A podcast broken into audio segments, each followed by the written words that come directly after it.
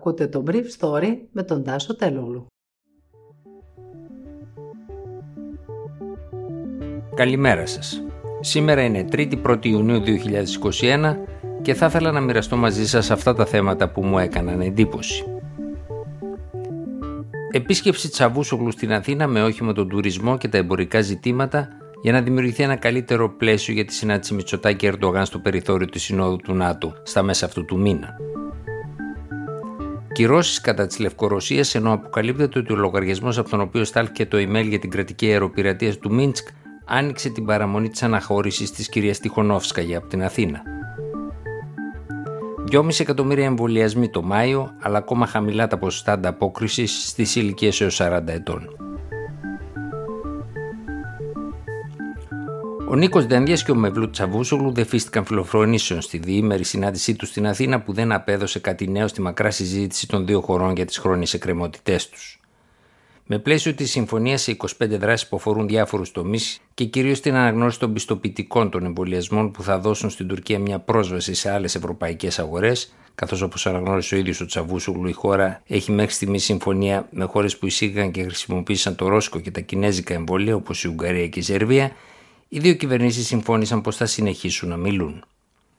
Σε ένα τρίτο γύρο των διαπραγματεύσεων των ομάδων εργασίας, που δεν έχουν αποδώσει κάτι πέραν των καταγραφών των διαφορών, και σε ανώτατο επίπεδο σε 13 μέρες από σήμερα μεταξύ του Ταγί Περτογάν και του Κυριάκου Μητσοτάκη.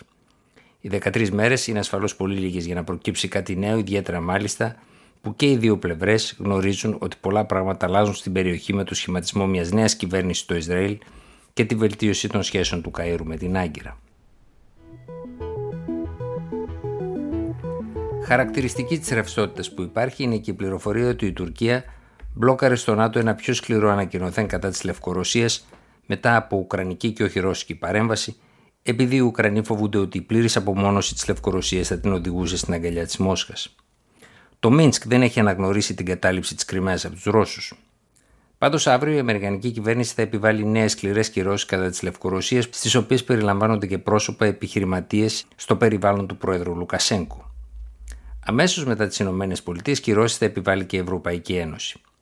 Και αυτές θα θίξουν μεμονωμένους επιχειρηματίες σε τομείς όπως η παραγωγή καλίου και τα πετρελοειδή, αλλά και εκείνους που κάνουν business με το γιο του Προέδρου, όπως τον τσιγαρά Αλεξέη Ολέξιν.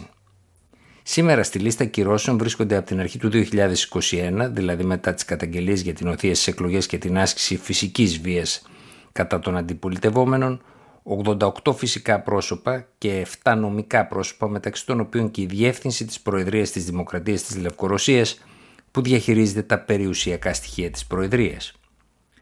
Το τμήμα αυτό της Προεδρίας έχει προϋπολογισμό 1 δισεκατομμύριο δολάρια και ανακατεύεται σε όλες τις οικονομικές δραστηριότητες της Λευκορωσίας μεταξύ των οποίων και το εμπόριο τσιγάρων. Εκεί πάλι δραστηριοποιείται ο επίτιμος πρόξενος της Ελλάδας στο Μίνσκ Πάβελ το Πουζίδης το όνομα του οποίου είχε συζητηθεί να περιληφθεί στις κλαδικές κυρώσεις του 2012, χωρίς ωστόσο να κριθεί τότε από τα ευρωπαϊκά όργανα ή τους Αμερικάνους ότι θα έπρεπε να γίνει κάτι παρόμοιο. Η εταιρεία του Investabac αγοράζει καπνά και αγροτικά προϊόντα από την Ελλάδα, ενώ ο ίδιος σύμφωνα με τον πρώην προεδρικό υποψήφιο αντίπαλο του Λουκασέγκο, Αντρέη Σανίκοφ, που μου μίλησε χθες από τη Βαρσοβία, είχε υποστηρίξει τον Λουκασέγκο στις προεδρικές εκλογές του 2010 και τις τοπικές εκλογές του 2016. Ορισμένες χώρες της Ευρωπαϊκής Ένωσης, όπως η Ολλανδία και η Γερμανία, δυσκολεύονται ιδιαίτερα με τις κλαδικέ κυρώσεις, καθώς απορροφούν με καλέ ποσότητες ποτάσια για τις βιομηχανίες λιπασμάτων τους, που είναι ο πιο προσοδοφόρος εξαγωγικός κλάδος της Λευκορωσίας.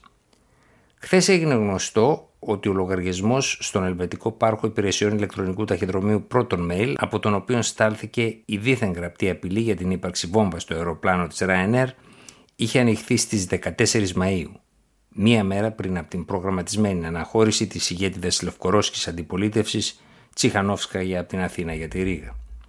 Το αεροπλάνο της Τσιχανόφσκαγια χάλασε τελικά με αποτέλεσμα να μπει στην πτήση με την οποία ταξίδεψε μια εβδομάδα αργότερα ο blogger Ρωμάν Πραστασέβιτς. Με μία εκατοστάρα, 100.000 εμβολιασμούς δηλαδή, έκλεισε χθες το Μάιο ο Μάριος Θεμιστοκλέος και η ομάδα του στο πρόγραμμα Ελευθερία με τις μικρές ηλικίες να δείχνουν ακόμα προθυμία να εμβολιαστούν παρά τη γενικευμένη διαθεσιμότητα εμβολίων σε όλες τις πληθυσμιακές ομάδες. Πάντως ισχύει ακόμα η συνταγή πως ό,τι έρχεται στη χώρα στέλνεται στα εμβολιαστικά κέντρα και καταλήγει στα μπράτσα των πολιτών. Φυσικά τη μεγαλύτερη απορροφητικότητα παρουσιάζουν τα δύο mRNA εμβόλια της Pfizer και της Moderna, αλλά και η AstraZeneca παρουσιάζει ένα αξιοπρεπέστατο ποσοστό απορροφητικότητας 70%, ενώ η Johnson Johnson, το άλλο εμβόλιο αδενοϊού, πάει λίγο καλύτερα.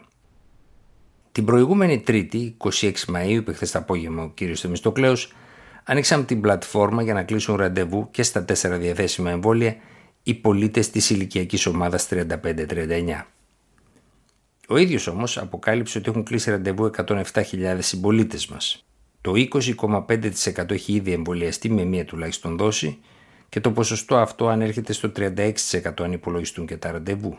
4 στους 10 δηλαδή. Το Σάββατο 29 Μαΐου άνοιξε η πλατφόρμα για να κλείσουν ραντεβού και στα 4 διαθέσιμα εμβόλια οι πολίτες της ηλικιακής ομάδας 30 34. Μέχρι στιγμής 63.000 συμπολίτες μας έχουν κλείσει ραντεβού, είπε ο κ. Θεμιστοκλέου. Τα στοιχεία συμμετοχής για αυτή την ηλικιακή ομάδα διαμορφώνονται στο 17% για τους ήδη εμβολιασμένους και στο 29% αν συνυπολογιστούν και τα ραντεβού. Με απλά λόγια, 3 στους 10. Ο κ. Θεμιστοκλέου σημείωσε ότι ανοίξαν επιπλέον ραντεβού στην υπηρετική χώρα για το εμβόλιο της Johnson Johnson από τις 7 Ιουνίου, καθώς στις 28 Μαΐου παραδόθηκαν άλλες 78.000 εμβόλια και άλλες 78.000 θα παραδοθούν στις 3 Ιουνίου. Από τα νησιά, η ΚΕΑ με την Κύθνο με 93% οδηγούν την κούρσα της γαλάζιας ελευθερίας, ενώ χαμηλή παραμένει η πληρότητα στα ραντεβού στα νησιά Σάμος, Νάξος, Κεφαλονιά, Ζάκυνθος και Κάλυμνος. Ήταν το Brief Story για σήμερα 3η 1η Ιουνίου 2021.